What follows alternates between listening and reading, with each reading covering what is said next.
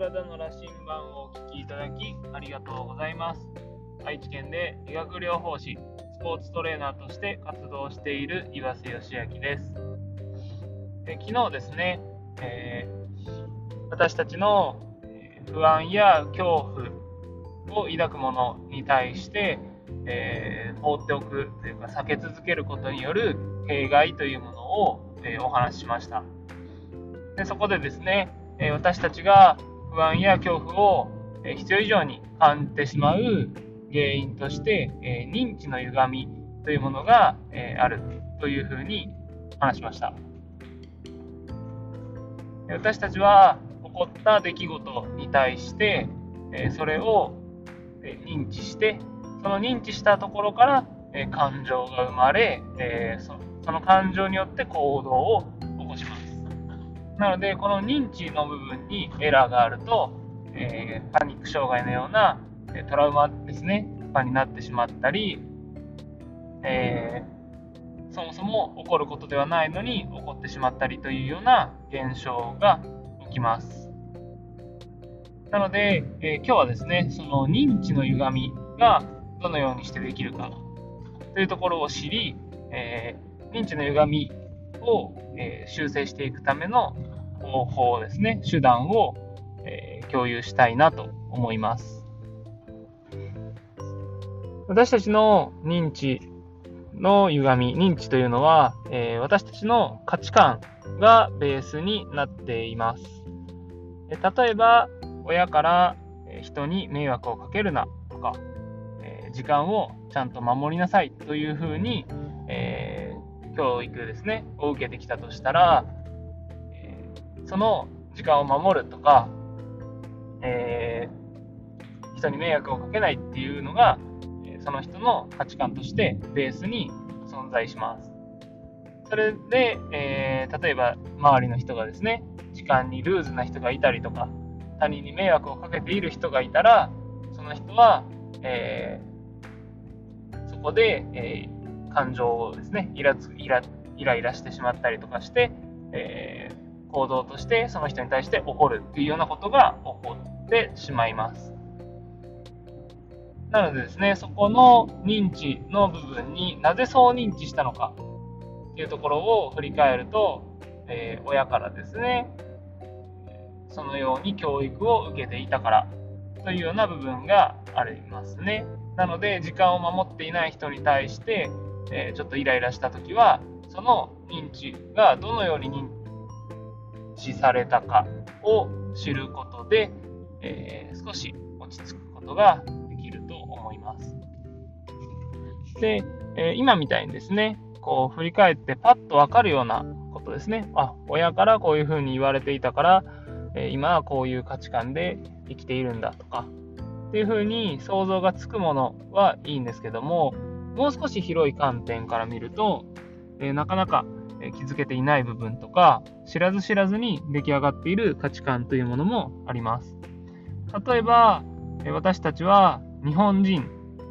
ですね、えー、日本人じゃない人が聞いてたらちょっと申し訳ないですけど、私たちのように日本に住んでいると、日本は島国で、もともと昔は鎖国国家と言われるぐらい外国の人が日本に来ることを、えー、禁止していた時代があったわけです。そのような背景も私たちは少なからず影響を受けていて、やはり今、じゃあ外国人と結婚をするとか、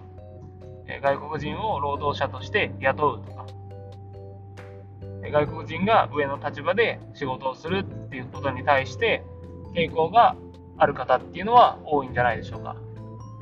もし、あなたが、もしくはあなたの、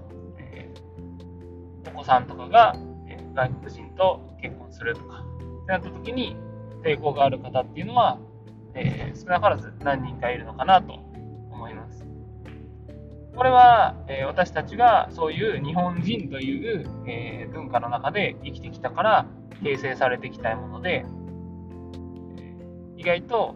気づいているようで気づいていない私たちの価値観であるかなと思います。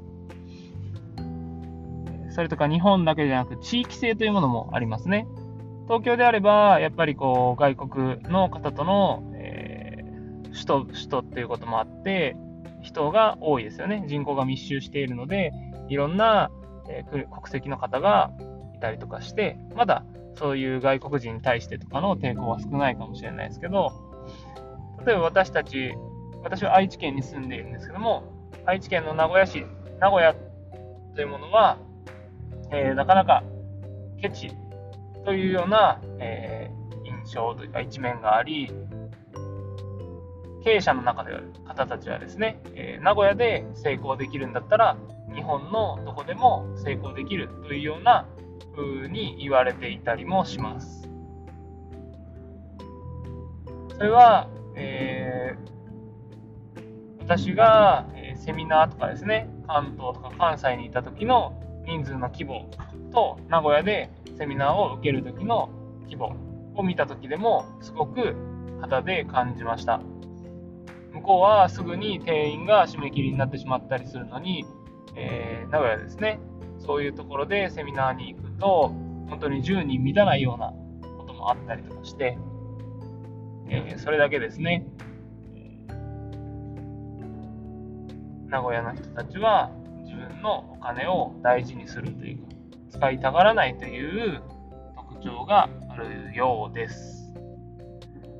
これも私が関東や関西に出て初めて気づいたことなので、まだまだ日本に閉じこもっている私から見ると、その日本の外に出て仕事をしている方たちから見た日本人のそういう特徴ですね。っていうのは、たくさん出てくるのかなと思うので、そういった部分もですね、知れるように、えー、また、えー、いろいろと知識をつけていきたいなと思います。それが分かるだけでも、どれだけ自分の、え認知の部分ですね、に偏りがあるか、歪みがあるかっていうものは分かってくると思うので、そうすることによって、えやっぱり不安や恐怖に必要以上に怯えることがなくなったりとか、えあとはですね、え感情を変に、え支配されるというか、奪われるというようなことがなくなるのかなと思います。また今はですね、こうテレビとかインターネットを通じて情報を得ることができています。なので、そのメディアによって操作された情報ですね。例えば、え朝食を、え毎日食べた方がいいっていう、えメディアの戦略ですね。パン屋さんとかの売り上げが上がるようなとか、えまあ、えー、何ですかね、シリアルとか、そういうものもそうですけど、ああい朝食しか食べないですよね。そうすると、そういう食品メーカーが、その番組のスポンサーになっていたら、絶対に、えー、朝食は食べない方がいいなんてことは言えないわけです。背景として。でも、そういうふうに毎日のように朝食は絶対食べた方がいいっていうようなメディアの、えー、情報ですね。に私たちは洗脳されて、1日3食食べなければいけないというような価値観ができていたりとかですね。え、まあ、そんなような感じで、私たちの価値観というものも少なからずコントロールされている部分があるので、かりと自分で正しい知識を身につけることと、えあとはですね、え、広い世界、広い視点で、え、物事を見ていけるようにしていくことで、認知の歪みというものが、え、なくなっていきます。なので、えー、そういうことを知るためにも、自分と向き合うことと、え知識をつけていくことっていうのは、えかなり、え大事なことだと思いますので、皆さんも自分の認知、価値観ですね。価値観がどのように形成されているか、どんな価値観が自分の中にあるのかっていうものは常に探していきましょう。そうすることでですね、きっと自分の感情に変に支配されることなく、楽しく日々を過ごせると思いますので、えー、ぜひ、えー、実践してみてください。というわけでですね、今日は認知の歪みがどのように形成されているかというようなお話をさせていただきました。お聴きいただきありがとうございます。ではまた。